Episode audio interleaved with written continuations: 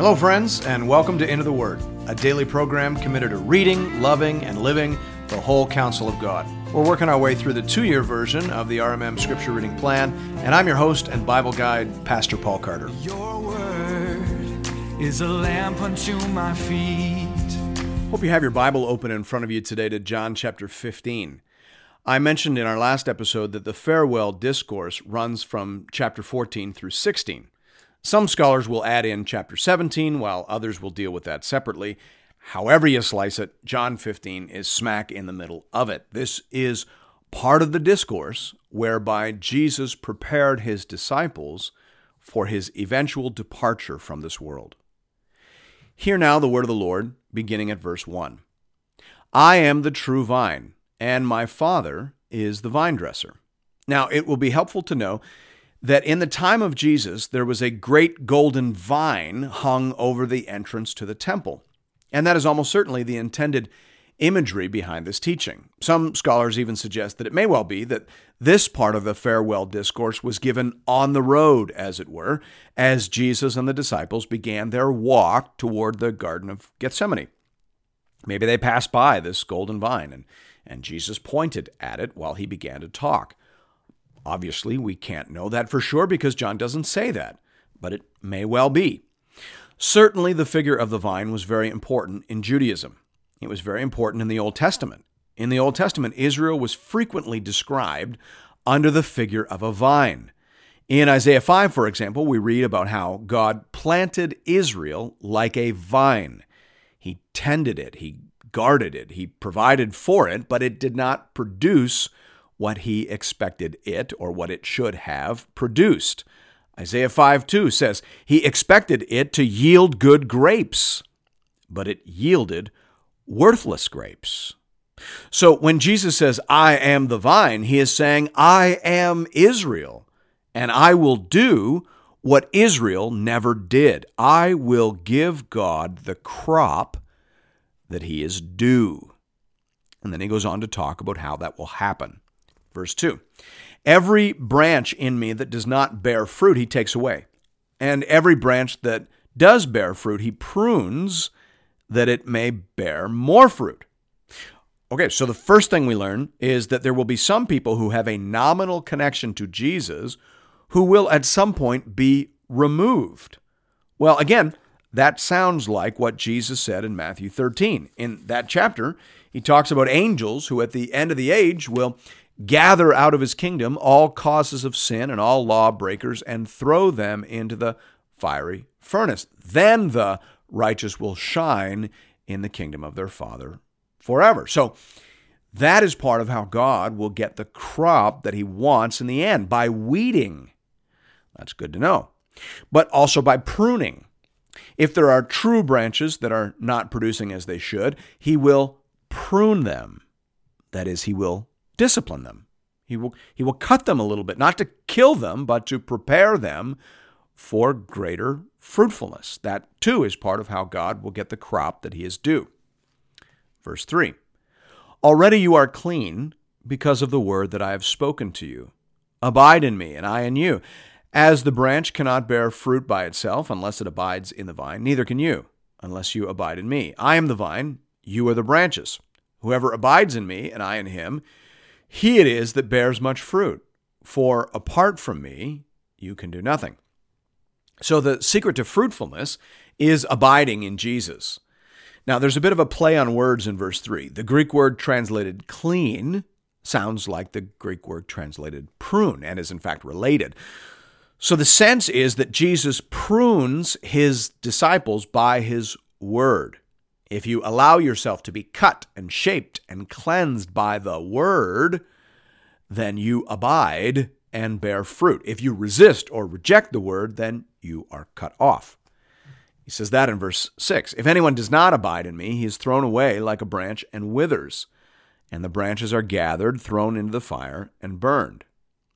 If you abide in me, and my words abide in you, Ask whatever you wish, and it will be done for you. By this my Father is glorified, that you bear much fruit, and so prove to be my disciples. As the Father has loved me, so I have loved you. Abide in my love. If you keep my commandments, you will abide in my love, just as I have kept my Father's commandments and abide in his love. These things I have spoken to you, that my joy may be in you, and that your joy may be full. So, abiding is abiding in the word and keeping the commandments. And this leads to joy and fruitfulness. And it shows that we love Jesus just as his obedience and fruitfulness showed his love for the Father. Now, there's a promise here that needs a context before it can be claimed. Jesus says that if we abide in him and, and his words, we are going to be powerful in prayer. Colin Kruse says here such promises are conditional upon prayer being in his name, i.e., for his sake, and in line with his teaching. Closed quote. I think that is helpful to remember. Jesus doesn't give us power in prayer so that we will never have to suffer. He gives us power in prayer so that we can do things for His sake, in line with His teaching, and in order that the Father might be glorified in the Son. This is a promise for a purpose and with a context. Verse 12. This is my commandment, that you love one another as I have loved you. Greater love has no one than this, that someone lay down his life for his friends. You are my friends, if you do what I command you. No longer do I call you servants, for the servant does not know what his master is doing, but I have called you friends. For all that I have heard from my Father I have made known to you. You did not choose me, but I chose you, and appointed you, that you should go and bear fruit, and that your fruit should abide, so that whatever you ask the Father in my name, he may give it to you. These things I command you, so that you will love one another. This, this is a very important paragraph. Notice first and, and again that the command to love is focused primarily here on the family of believers. The command is to love one another, the circle of friends who are under the lordship of Jesus Christ. This is not a command to love all people everywhere, although that is a, a good thing to do. Nevertheless, it is important to notice what Jesus actually says. In our day and age, we are conditioned against hearing anything that emphasizes the importance of the church. Loving people generally, we hear that. Calls to social action, we hear that. But calls to love and prioritize the church, we do not hear that unless you hit us over the head with that. And this text comes pretty close to doing that. This is Jesus prioritizing love for one another, love for the circle of the called and committed. These things I command you that you love one another. And you're going to need that love. You're going to need that circle and that circle of friendship. And he tells you why in the next verse. Verse 18 If the world hates you, Know that it has hated me before it hated you. If you were of the world, the world would love you as its own. But because you are not of the world, but I chose you out of the world, therefore the world hates you. The more the culture turns against us, the more we need to turn towards one another. We will need each other in the coming years in ways we haven't needed each other in this culture for centuries. Now is the time to rediscover the significance and centrality of the church. Verse 20 Remember the word that I said to you A servant is not greater than his master. If they persecuted me, they will also persecute you. If they kept my word, they will also keep yours. But all these things they will do to you on account of my name, because they do not know him who sent me. If I had not come and spoken to them, they would not have been guilty of sin, but now they have no excuse for their sin. Whoever hates me hates my Father also.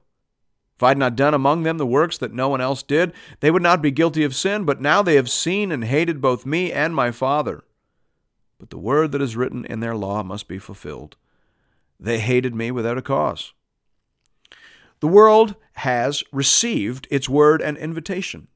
Jesus has come.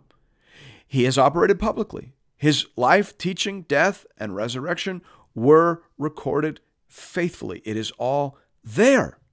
And therefore, now more than ever, they are without excuse, Jesus says. Now, this paragraph also ought to remind us that any attempt to please the world is a fool's errand. Some churches attempt to soften out some of the pointy bits of our gospel presentation so that they can get people to Jesus.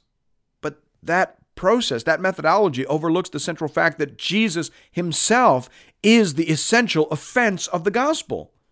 Christ on the cross says that God is holy, people are sinners, and that's not going to work in eternity. And that is what offends people about Christianity.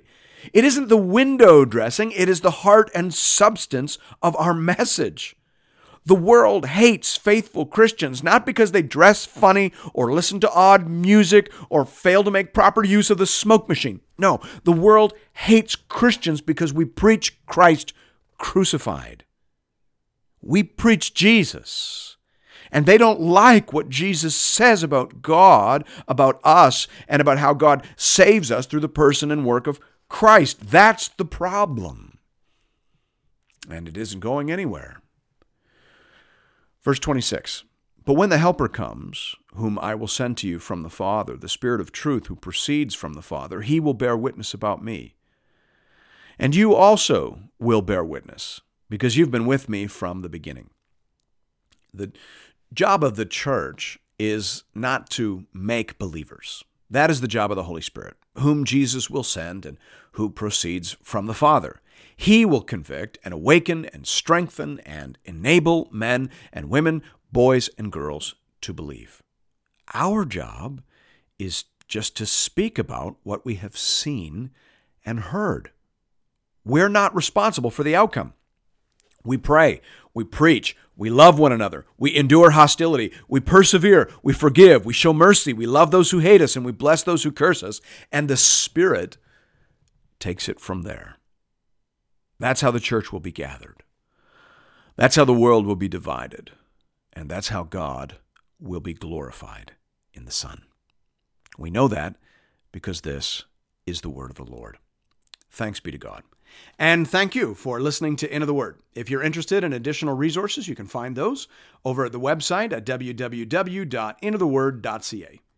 You can also check us out on Facebook, and I hope that you do. We have a growing community of Bible readers over there, and we post daily encouragements and conversation starters. Hope to see you there. And I hope to see you again tomorrow, right here, for another episode of Into the Word.